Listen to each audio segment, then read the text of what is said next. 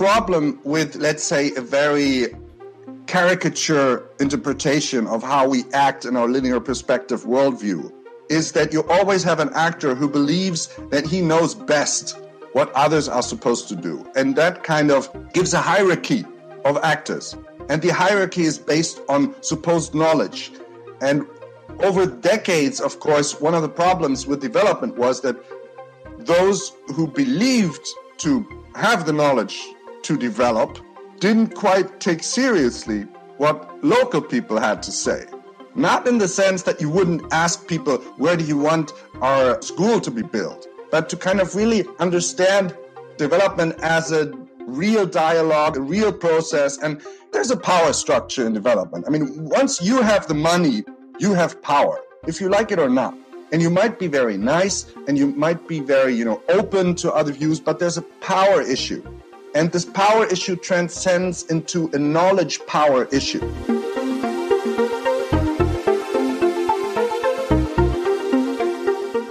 Welcome to SCAS Talks, a podcast by the Swedish Collegium for Advanced Study.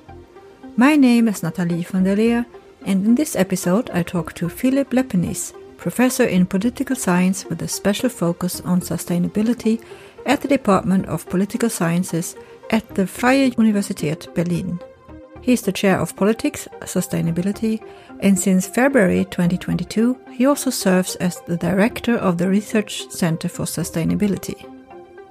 With the background of a development practitioner, he has developed a wide research interest spanning from the history of ideas over political economy of statistics and indicators to concepts to sustainable development.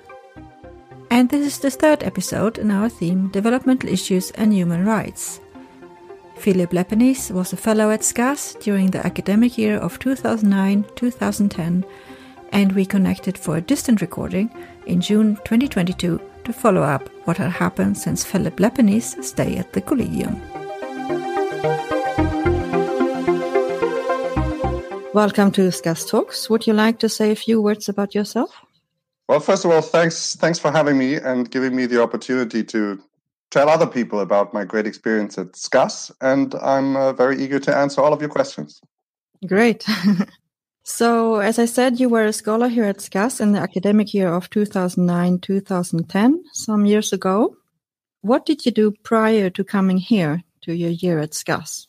Well, when I was at SCAS, as you said, I was a scholar, but before coming to SCAS, I was not a scholar. So, actually, SCAS helped me become one. And what I did, as you said in the introduction, was I actually worked in development cooperation. So I was employed as an economist by uh, the large German bilateral aid agency. And for about nine years, I was in charge of you know the typical development projects in the global south, mainly in Southeast Asia and uh, in Latin America. But I always wanted to come back to academia.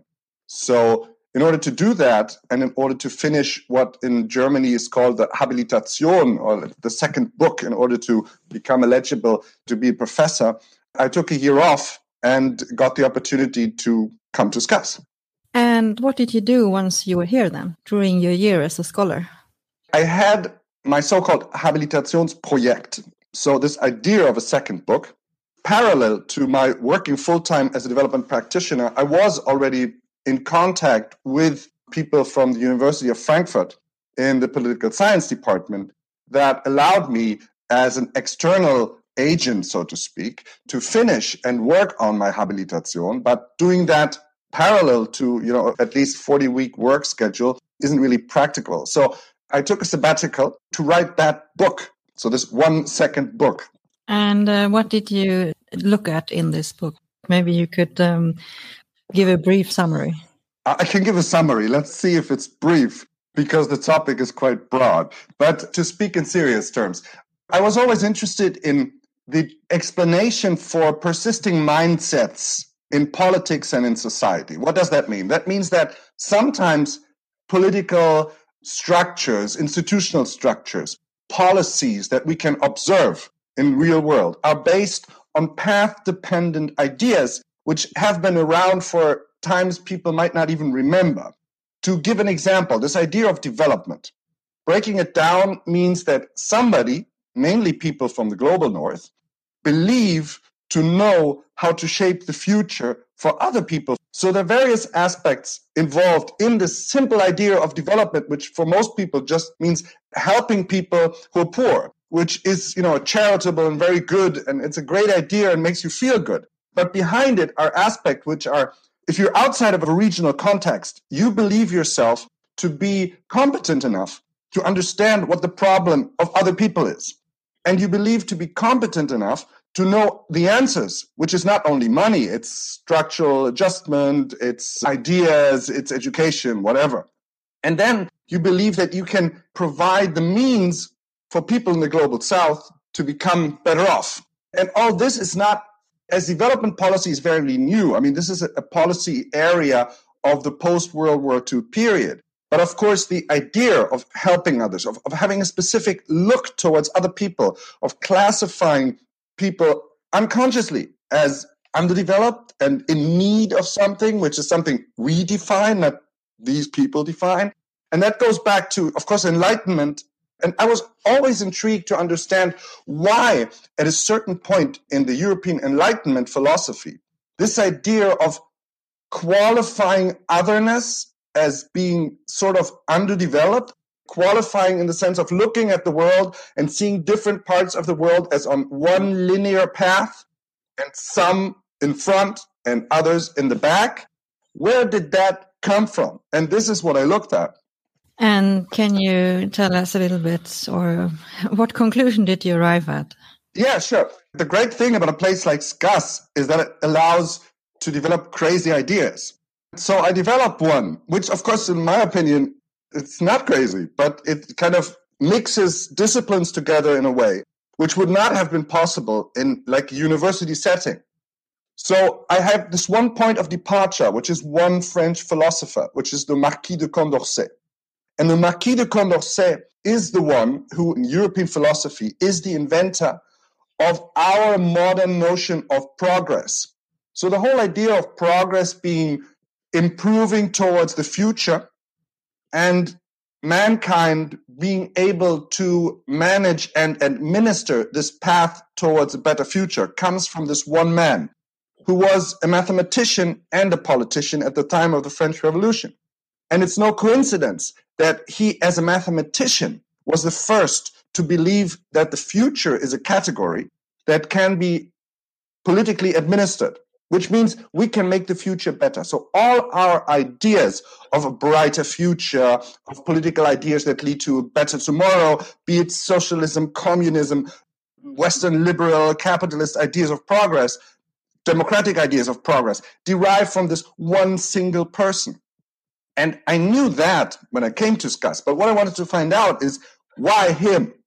And if he's the beginning of, let's say, this idea of development because the idea of development is actually in this pamphlet of progress that he writes about. He writes about Africa, he writes about Asia, he writes about the Europeans becoming teachers and brothers to everybody else. But he, he does that in a very rationalist way. He says we have to we have to make people use reason. It's not a colonial kind of uh, 19th century imperialist idea. It's it's really this idea of coming together and being better and, and all that. And if, if this guy is at the beginning of progress, I wanted to know what is the process of which this guy is the end point? So, what actually was before Condorcet, and why was that guy able to come up with this, you know, extremely powerful idea? And my take was that Condorcet looks at the world as if it were a painting painted in linear perspective. So, like this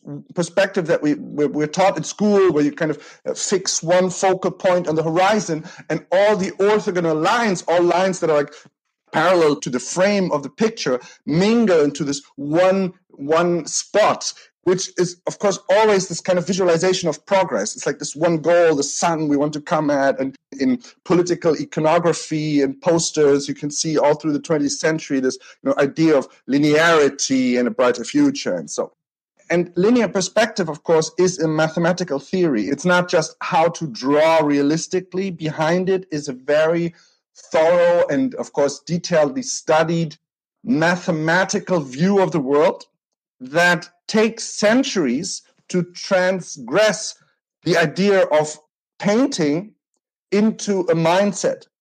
But it has a lot to do with the history of science, of how a specific optimism of understanding physical reality mathematically kind of becomes brighter and broader and broader and until in the end it includes the future which is a mathematical category because it's it's about probabilism and the probability of things happening and trying to calculate risks and things like that. So it is kind of like a history of visualization of the physical world of the advances of mathematics. And i'm not making this up. There's like within art history there's like a, a huge and very famous interpretation of all the effects that linear perspective has had. But what had not been done before is to really mix these let's say history of ideas focus on progress with this long tradition in art history to explain what linear perspective has done to us. And what I was able to do at SCAS was to combine like sociologically inspired art history with political ideas and include this in the when I was at SCAS ongoing international discussion about why aid doesn't work. That's very interesting. Would it be smarter to think about networks? where things interact with each other and influence each other? More or less, yes. The problem with, let's say, a very caricature interpretation of how we act in our linear perspective worldview is that you always have an actor who believes that he knows best what others are supposed to do. And that kind of gives a hierarchy of actors. And the hierarchy is based on supposed knowledge. And over decades, of course, one of the problems with development was that those who believed to have the knowledge to develop didn't quite take seriously what local people had to say. Not in the sense that you wouldn't ask people, where do you want our uh, you know, school to be built, but to kind of really understand development as a real dialogue, a, le- a real process, and although of course one might think well this is done and of course people are not that dominant and, and international institutions are not you know they're not stupid. They try to enter into dialogue. They try to uh, see this as some diplomatic interaction under with equals. But there's a power structure in development. I mean once you have the money you have power if you like it or not and you might be very nice and you might be very you know open to other views but there's a power issue and this power issue transcends into a knowledge power issue. And the important thing is this doesn't have to be a bad thing. I mean, you can look at it in a consequentialist term and say, well, if something comes out of this and people in some region, in some village, in some country are better off, or at least have a glimpse of what life could be like, great.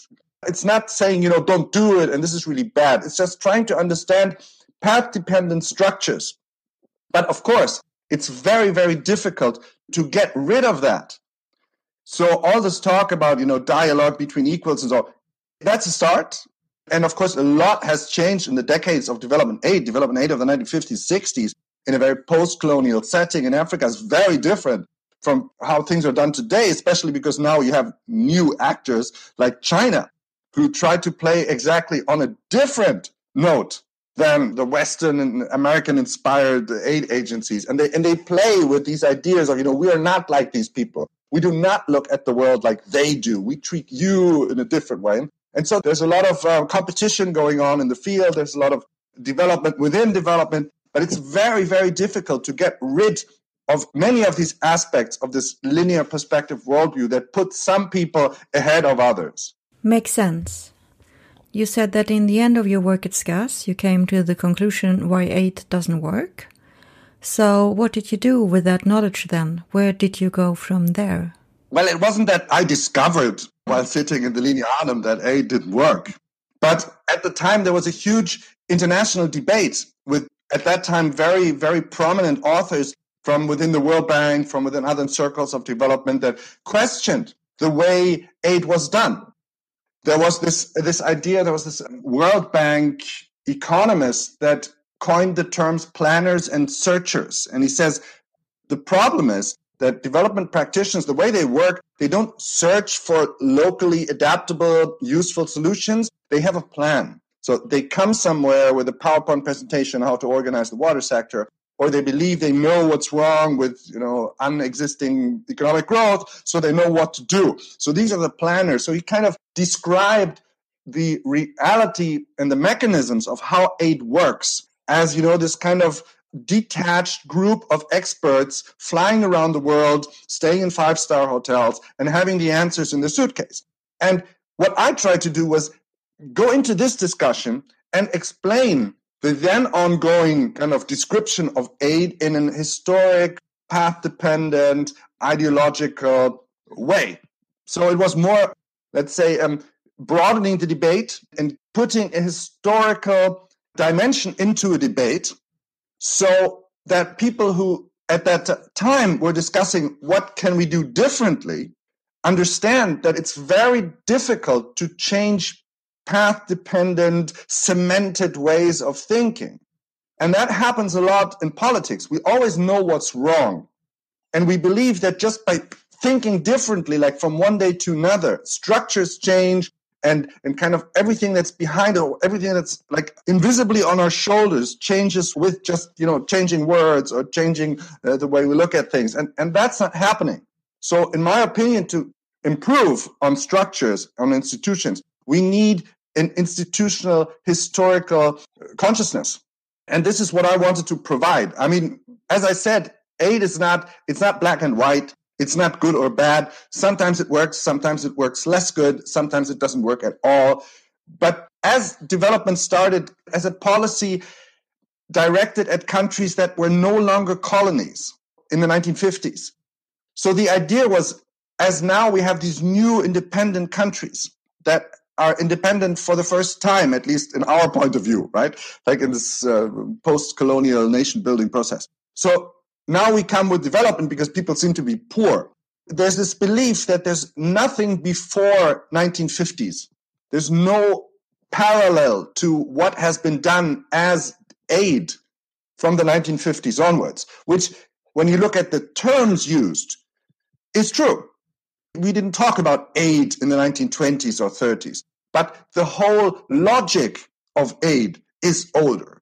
And we shouldn't forget that.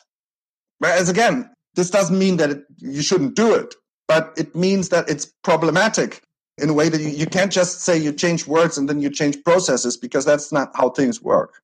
You said in the beginning that you became a scholar at SCAS, and then I gather that you decided to stay a scholar also when you came back home.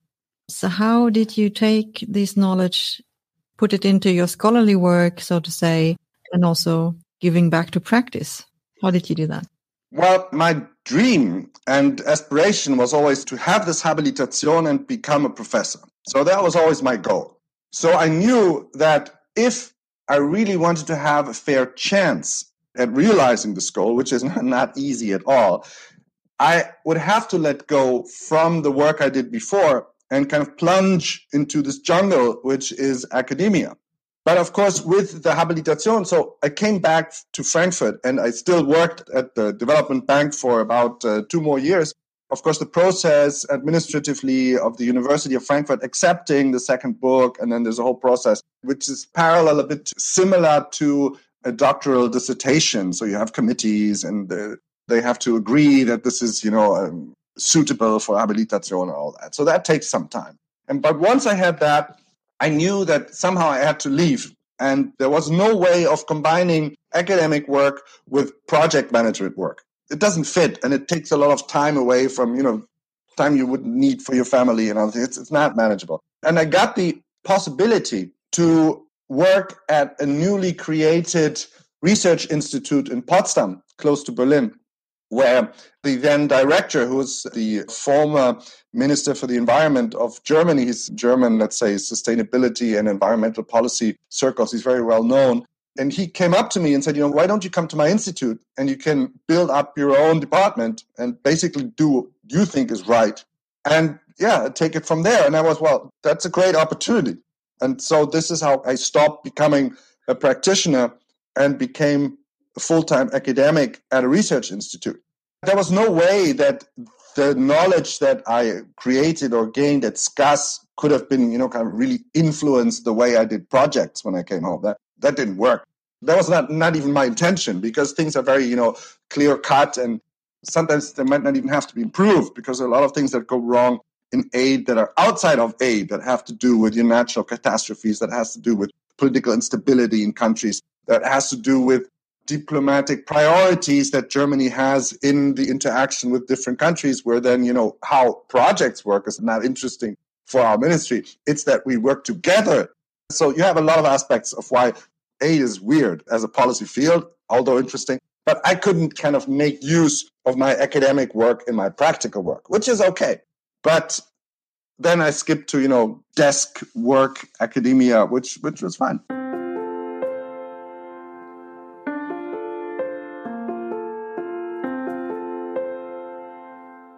May this year, we had a symposium here at SCAS, which was called Opening the Ivory Tower Wide, which was about outreach of academic research to different fields. Mm. For example, policymaking and, and these kind of things. Do you have any thoughts on how academia can get better at doing these kind of things, outreach, and in your case, influencing the development work? I guess my first advice would be for all academics to stop feeling bad about being in an ivory tower. That's a great thing. I mean, that's luxurious. So enjoy it. A lot of wisdom, a lot of knowledge that has been created was never created with the idea of influencing policies, let alone working on everyday problems. The whole idea of an Institute for Advanced Studies, curiosity driven knowledge without interference. And the reason why there are so many institutes of advanced study when they get funding in the world is that they know that great things can come out when you just leave people alone. But at the same time, there's a pressure, especially from those who give the funding, and especially when those are public entities, that somehow you have to, you know, kind of really directly cry out what you're doing. And the best thing would be, you know, to influence policies directly and kind of show this direct lineage between what you research on and what politics does. And of course, in some disciplines, that's easier than in others. In the social science, not that easy. But of course, it's always good to know how politics works and what the expectations of policymakers are in terms of knowledge. And there are different national historical cultures of this academia politics interaction. And in the case of Germany, that is really, really difficult. It is difficult because we view these two areas as completely separate. It's like one side of the street and the other side of the street, and you don't cross. And if you cross, you go back really quickly because the others don't want to have you. When I was in the development bank, I was for some time in the strategy department. And the strategy department of the bank had, of course, the idea that, you know, why don't we learn from academia what's wrong with aid? Or why not have academics come and give talks and let's see if, you know, we can learn from them. But interestingly, there's no real openness as to be surprised by academia. What is their take is that you have a very specific problem. It's like a machine. So you have this wonderful machine which is full of parts that are kind of intertwined and it works together. And then suddenly one of the parts fails and the machine doesn't work any longer. But you're unable to fix the machine. So you have academics come in, and what you want specifically is for them to fix this one part of this big machine so that the big machine keeps working. But an academic might give you a lot of different ideas, but not this one piece that you need. So it doesn't come together because the, let's say, the openness is not there. The culture of just listening to academics for the sake of inspiration, for you know serendipity, for just learning what other people do with openness, is not there. It's like very focused on what you need, and if you feel that you're not getting what you need, you say this this doesn't make sense. And it works like this on both sides. So we have in Germany, the practitioners, which somehow have very, very big difficulties in just openly communicating to academia. And it always ends with them saying, well, this was a waste of time. So we have like a talk and you have somebody talking about his research. And in the end, everybody's like, oh my God, these professors, this is a waste of time. I can do nothing with that. And on the other side, you have, of course, naive professors who believe that their research is really, really of practical value. So then they reach out and try to, you know, establish contacts with politicians. And then in the end, learn that they don't listen to them or that they want something that you can't give them. So both sides go out of this, you know, mixing of academia and politics and are completely dissatisfied. And this is kind of a very ironically summarized cultural thing in Germany between the problems of communicating between academia and politics. But of course, it works in different parts where the political interest is very high, especially when you work on an issue and you have data on, let's say, some social phenomenon that is really on the agenda migration or something about crime in specific social groups. Or now, if you have something about Russians living in Germany and uh, you want to learn about their political awareness or their take on democracy. Then, of course, politics listen to you, and then you're able to translate this into policy papers and all that. But I believe there are two sides. Of course, it's always important to be open and it's always important to listen and to establish contacts. That's something everybody has to work on and should work on because at the end of the day, us working at universities, which are publicly funded, we're funded by taxpayers' money. And it's politicians that make sure that we're given the, that money, even if there's like no question that universities will be funded. But sometimes they're underfunded or could be better funded. So we have, let's say, a professional obligation to make known what we're doing next to teaching. And that's the responsibility of each and every academic working in the public sector. We're public officials. We can't just hide in the ivory tower. But then there's this cultural thing which is in different countries, it's very, very different. So if you take the case of Great Britain, or the case of the United States, the kind of crossing to and fro between politics and academia is sometimes part of professional biographies. So if you've been in politics for a long time, you might be invited to some great university for a couple of years, very well funded, and you learn what students are like, what young people think, what you know the whole academic world is about, and then you go back and the institutional structure allows that. It allows for people mixing and becoming part of this other side of the road. And this in Germany is completely impossible. It's like something that never happens. You're either a practitioner or a politician, or you're somebody in academia. And these worlds are completely apart and they even frown upon the other. They're like, mm, these practitioners. And the others go like, oh, these academics are like, you know. And then comes this idea with the ivory tower. So it's your personal obligation to see that you know you look outside of the ivory tower but as long as you're in the ivory tower you might as well enjoy it. But you were given the chance then to establish your own uh, research center as you said.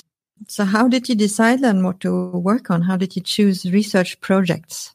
At the time i started at this research institute in potsdam there was an interesting international discussion which actually started in the last months that i was in SCAS which was a kind of OECD country led initiative of looking at what wealth means and well being and how this is measured. So the idea was that Western industrialized countries focus too much on GDP, gross domestic product, and growth, like the, the rate of change of gross domestic product from one year to another, as like this one size fits all measure of how a country is doing and how the people within a country are doing. And of course, it's been known for decades that this is not the ideal measure to look at well being and welfare. But there have very seldom been really attempts to see whether we can actually calibrate new measures.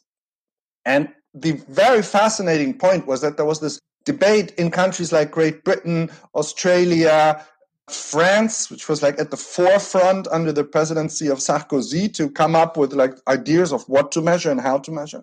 And there were debates in Germany. So the big thing at that time, we're talking about 2010, 2011, 2012, 2013, was countries looking and discussing. And that was like from social science perspective, interesting to see the process of how that worked. Not only, you know, what is measure A? Is that better than measure B? That's not the point, but to see how different countries in different political settings try to engage. And that again is, you know, a point where academics and politicians meet and where their expectations might be fulfilled or not in coming up with something which is fundamental, which is understanding what makes up a good life and a good life in societal terms.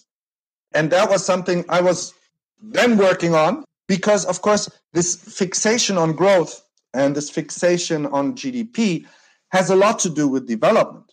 Because at the end of the day, development is always boiled down to growth, always has been. I mean, there are different, you know, broadenings of, of development. Everybody knows development is not only growth, but it's very, very focused on growth. If you grow, things are good, the economy is good, the country will be good. Every politician believes that. And so this was not too far away from the things I did before. And when I listened and observed these ongoing discussions in certain OECD countries, I had the same feeling as I had when I got the idea for my project at SCAS that a historical dimension is missing which is not that i'm only you know interested in history but i find a lot of answers in history because they're there to find the future is always speculation but history is somehow you have some place you can look at look for clues. Might misinterpret them but you can find something. And i found it interesting that there was no discussion in any country at the time about how to explain that this focus on growth had become so dominant in politics.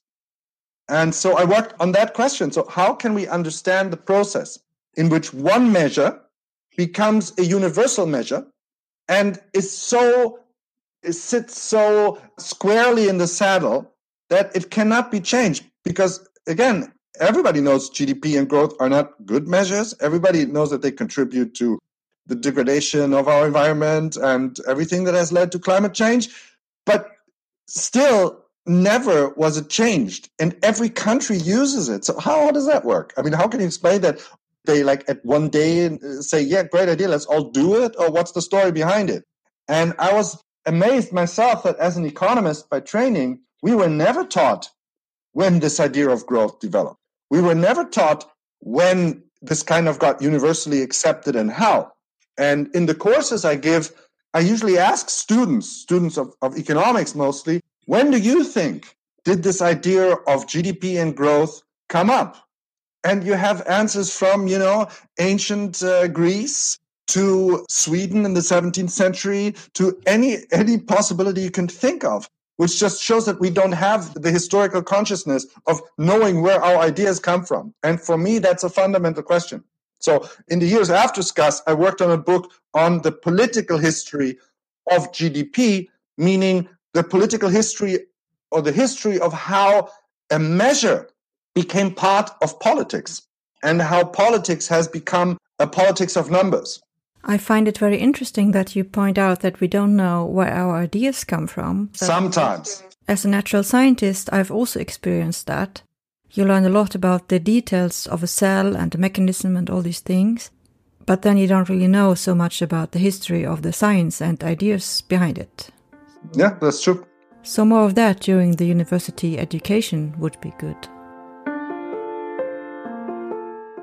You published this book, um, Power of a Number, related to GDP, as you said, as a measure of a country's output, but it's more complicated than that.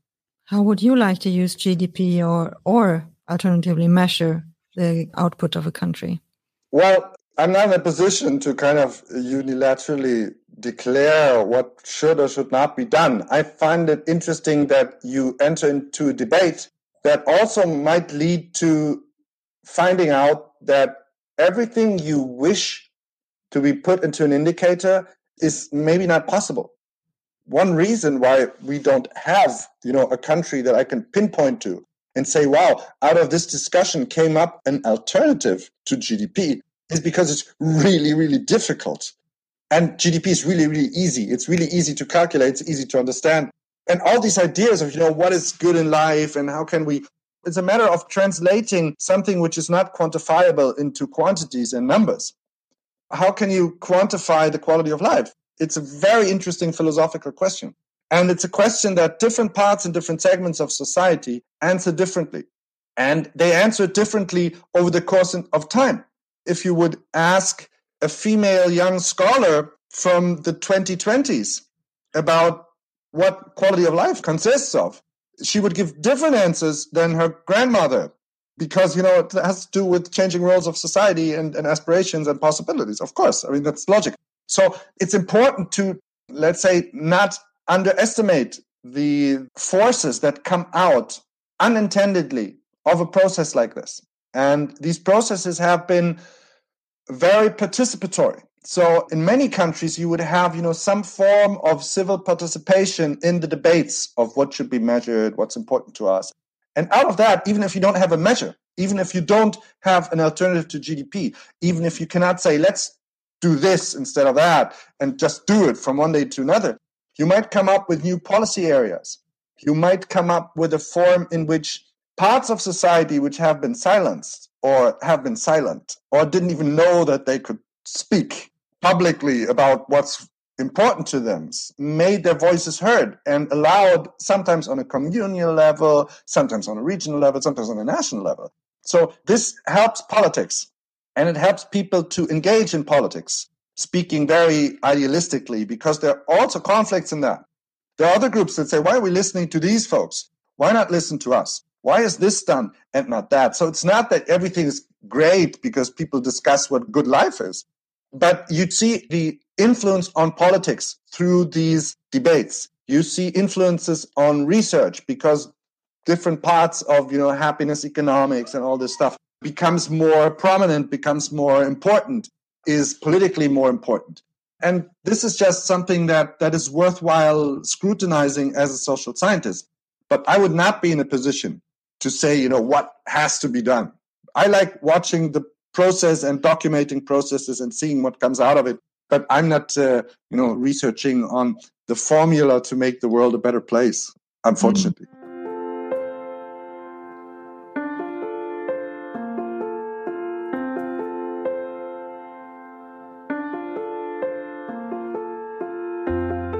You already mentioned sustainability also and the sustainability as a development project. Would you like to share your thoughts on that? Yeah, sure. Everybody believes to understand what sustainability means. And when you're asked to really, you know, boil it down, maybe it's difficult to understand what sustainability is, but one could say that sustainability or sustainable development is, of course, or has become a global normative framework. So I guess everybody who's not completely out of his mind knows that our policies have to be framed within some idea of sustainability and sustainable development, which basically means keeping us as a species alive and not destroying all of our livelihoods and, and possibilities of survival. And this has to do with the reaction towards climate change and the reactions towards the negative effects of the industrial growth process of part of the world. And the idea and the term sustainable development comes from development policy. So it actually comes from a time when it was not seen as something global. It was not necessarily seen as something Germany would have to do, or Sweden for that matter, or Finland, but something that would change how we do development, the classical development. And it was just this idea that development somehow has to mix ideas of environmental protection and the typical growth narrative. And this is why the two words come together in sustainable development. It's like bringing together two parts that didn't fit before. And this was something that uh, developed in the late 1980s, but it was part of development. So within development policies, practices, this idea of making things sustainable was always there. And it always meant a lot of different things, but it always meant somehow allowing resources to be there to not depleting something which is useful.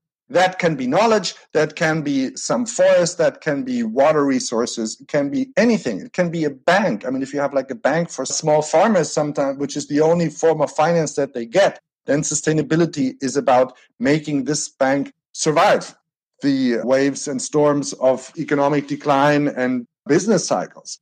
So sustainability is about making things durable That was the take we had in development. And now, especially since 2015, sustainability is the big global framework under which basically every country falls. And you can see that because there was this United Nations declaration, which was called Transforming Our World in 2015, and which includes the so called Sustainable Development Goals, which a lot of people might have heard about.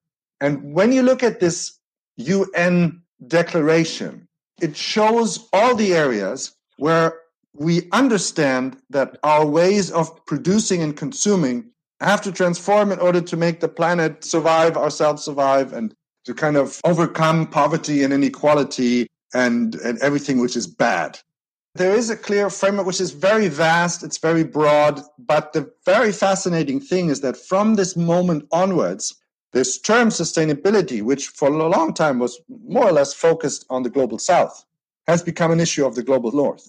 The global north is the place where you had like, you know, changes in industry standards and legislation. I mean, the, in 2015, we have realized that we have to change certain ways of producing and consuming. But this UN declaration makes clear that there's actually no longer such a thing as a separation between the global north and the global south because everybody has to transform. And transforming just means adapting and changing things and, and ways we do in a way that, as I said, keeps us as a species alive. So you can then claim, as a German minister did at that time, that a country like Germany has actually become an underdeveloped country because it's about development is a transformation to sustainability. And it's a process that we have, as Germans, have to go and have to do. And that makes us in no ways different from a country like uh, Namibia, in a way, of course. But everybody has to think, all countries have to think about what's the next step. The worst thing to do is to say, oh, we can, you know, extract coal as we did before, and we can get our energy in ways we did since the last 150 years, and we can dump all our industrial waste into our rivers like we did before. Everybody knows that this is not the way. We have to transform. And the experiences of development theory and practice can thus be translated, speaking as, as a scientist, into this area of sustainability or sustainable studies, if you want to call it like this, which is just looking at this process of transformation. Development is nothing less than a process of transformation. It's the idea that you can change what you do now into something which you improve in order to have a better future for yourself or your country or whatnot. It's not too far off to end up as a professor for sustainability coming from development practice. At least this is how I justify my life. Yes, interesting thoughts.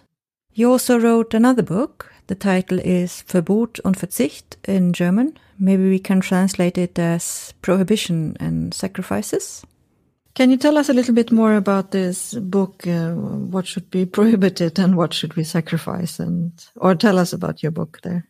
The reason for this book is that it actually tries to understand the resistance to transformation. So the specifically German or in German politics visible resistance to attempts to transform into more sustainable livelihoods.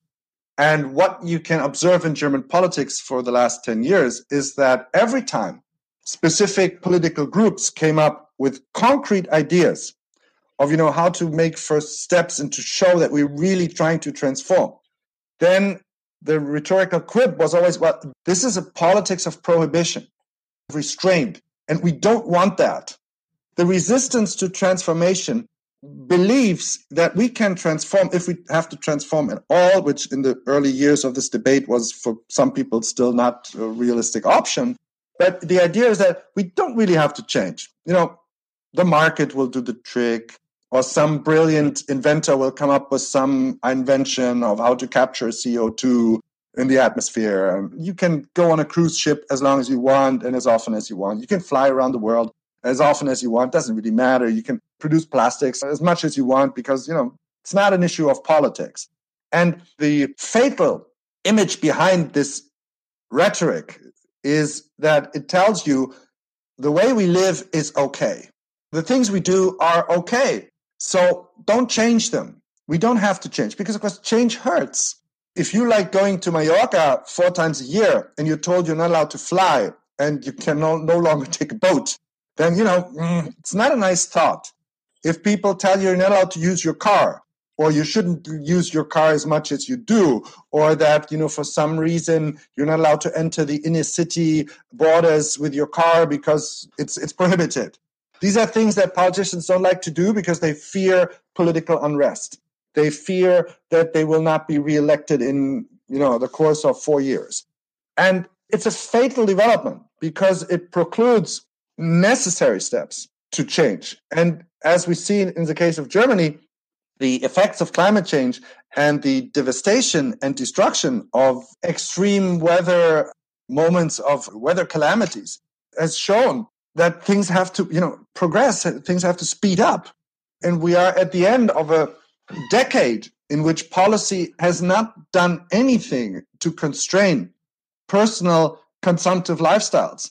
And it's naive to believe that we can go on like this. So there will come a moment where this idea of prohibition, prohibition meaning kind of regulating personal consumptive patterns, will be there. It, it will be just there. And politicians will no longer be able to say, you know, oh, this is just, as in German we say, Verbotspolitik.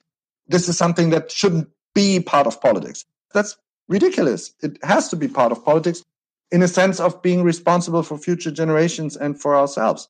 And this is a book about, you know, why this idea that prohibition should not be part of politics again came into the hearts and minds of the people. It's a story of two things of neoliberalist ideology and the mechanisms by which neoliberal ideology made its way into politics and how unfortunately this idea of you know the individual being able to do what he or she likes and wants and nobody having to interfere with your decisions on what to consume and, and what to do in life is exacerbated by digitalization.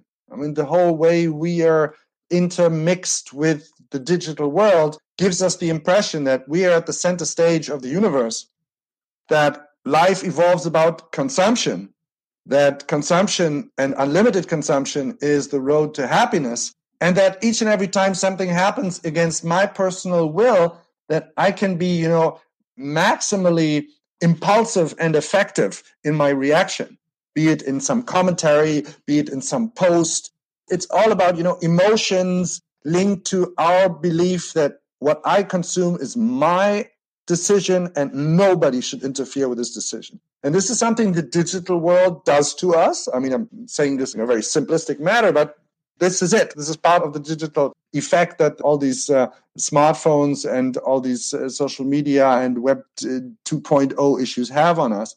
But at the same time, you have politics which say, yeah, that's true. You can feel like that. It's good. Politics should not mess with you. And this is what I try to describe the, these dynamics within German politics of uh, the last decade. I think we have pretty much the same sentiment in Sweden also that everybody else should not drive their car, but I can take my car every day, sort of. Oh, okay. Sad to hear that. I recognize the the points that you make. I think we have a long way to go, actually.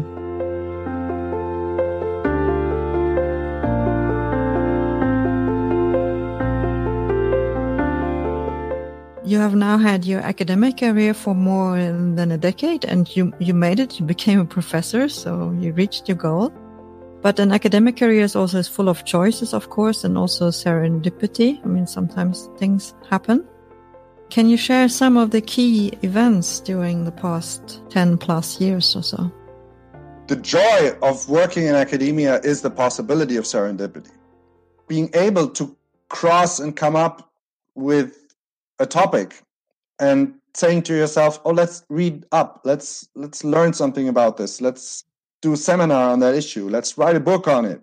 Which is a freedom that, as a development practitioner, I didn't have. So it's not that you could you would say, "Wow, this is this was this one moment, or this is this one event that has changed my academic life." This is something we have to cherish within the usually insecure framework of you know working conditions in academia that you at least have this freedom of you know thinking what you want to think working on issues you want to work on in a way that was impossible when i was doing my 9 to 5 project manager work and this has something to do with whether you as a person enjoy the former or the latter So it's not, you know, that this is better than anything else in life or, or, or it's the best way to live one's life. It has to do with your character and has to do with what you're happy at. My fixed professorship, my chair, I've, I've only gotten that since February. So as you said, I've 10 years where I basically was in the job market, had guest professorships here or there. I was never really on dole. But this is not, it's not an easy thing to do. So I would never suggest to anybody to kind of believe in his 20s that he should become a professor and then stay in academia. What I would suggest to young people is always do at least not the same thing I did, but get out of academia after your dissertation, at least in social sciences. It's different from natural sciences, it's different from engineering studies. But in social science, I would suggest go out, get a job. And this helps because I always had this fallback option. Maybe my old employer would have taken me up again as a project manager, but I would have gotten a job in consultancy or in some other NGO or some other development related thing. Not, let's say, automatically, but this somehow helped to ease the stress of not knowing if the contract of six months as a guest professor would be prolonged and what I will do in 10 years. This is really stressful. And the academic system, at least in Germany, is very, very unfair in that matter. And I've never come across people who have stayed in academia, like until retirement age, and have not had the chance to become a professorship. Many of these people are not very happy the way things evolved. And that's not a good thing. They might, you know, have written brilliant things, they might have researched brilliant things, but don't stay in academia. It's not a good option. And then serendipity in research becomes even more fun if you know that, you know, you just try it out and see what happens. But it's a very tough world, speaking from like the German structures. To stay on with third party funding projects after a PhD is not a good thing to do. For some it is, but for many it's not. It's better to try to get a job with, if you're lucky enough to get one, to have, you know, plannable income, to have the time to have a family and not worry about what happens when your funding runs out in two years. And between 30 and 40, it's better not to have that these issues for some time. So this is my take on the issue. But again, this is I can't generalize, but it's one advice that I give all my PhD students that once you're finished with your PhD with me, go out. Don't come back for many years. Yeah, that's that's a good advice. And I think that's a very useful way to think in a lot of subjects. And what you're describing, this tough 10 years between 30 and 40, I think a lot of academics in in the world experience this. And then again, there, there are really these differences in national cultures. At your workplace, you're able to take like three years leave of absence to become a guest professor. And everybody thinks it's a great idea. There's this openness to this kind of mixing, but in Germany, practically impossible. And that's, that's really not, not very good.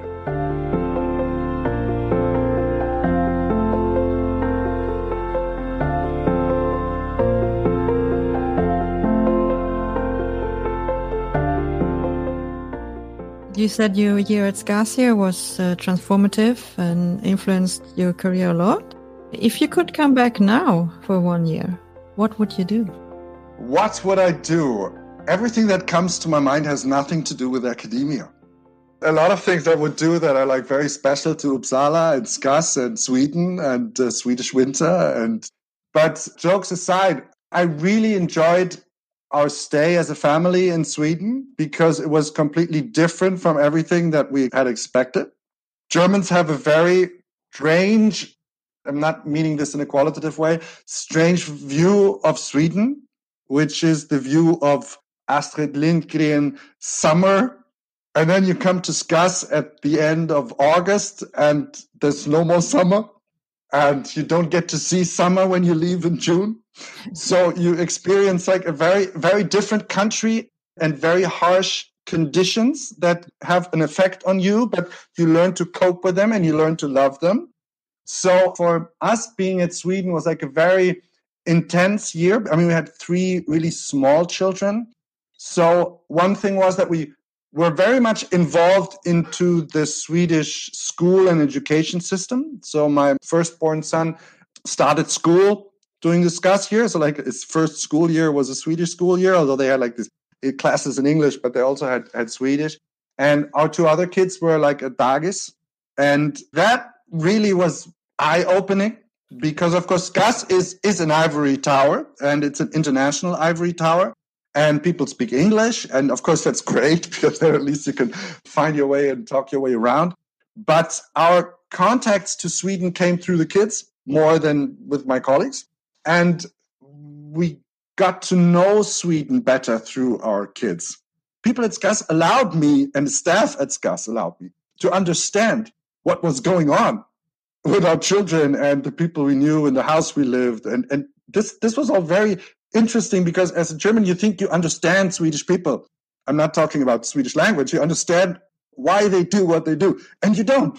You don't. There's so many things you do not understand. And it's great to have people to help you understand, you know, the mindset of Swedish people. And then it's just like, you know, some ethnographic experience, which is very, very fun. It's, it's just fun. So if I would come back to SCAS, I would really indulge in, you know, kind of engaging into Swedish life again and I would really love to travel more because as our kids were so small and we lived through, I think it was the harshest Scandinavian winter of 30 years, uh, the, the, turn of the year 229 and 210 then I would just love to see more of the country, like especially up north, because we didn't get to go there. But I enjoyed I enjoyed most of my time here because it was just so different. And in terms of serendipity, let me just say one thing. I found interesting to learn that when you come from a development perspective and you come to Sweden with this, you know, naive German kind of view of Sweden, which is, you know, the Germans' fault.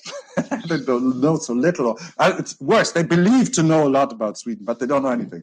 And then you kind of learn about Swedish history, recent history. And you have the son of Myrdal coming to uh, SCAS to have lunch.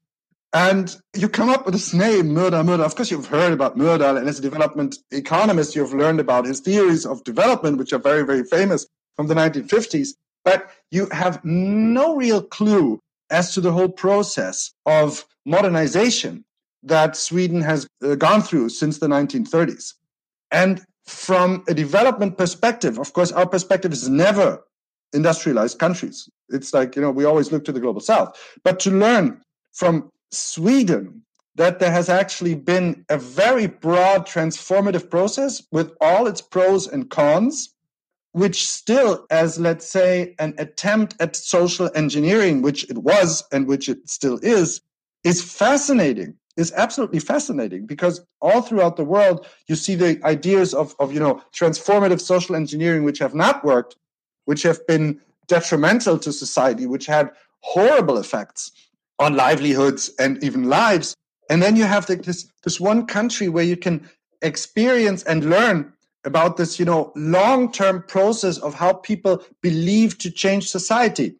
Whether this has been like the greatest thing that has happened to Sweden or if things could have been better, up for other people to decide. But to learn to, to learn more about Sweden as a country, about the history of Sweden from a social science perspective has been absolutely mind-blowing because I would have never expected to find so much food for thought on my own subject by just learning about the place I'm living at.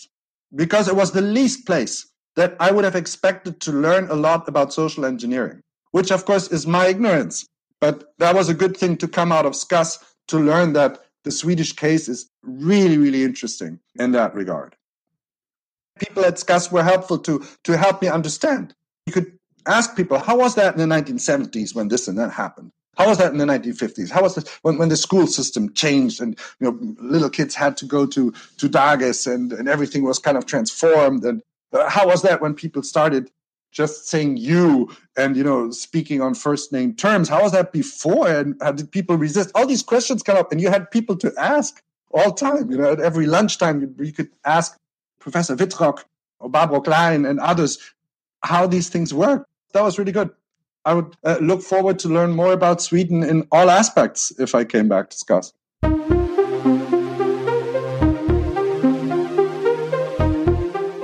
Thank you very much then for being on on SCAS Talks and talking to me and our listeners, of course. Yeah, my pleasure. Thank you.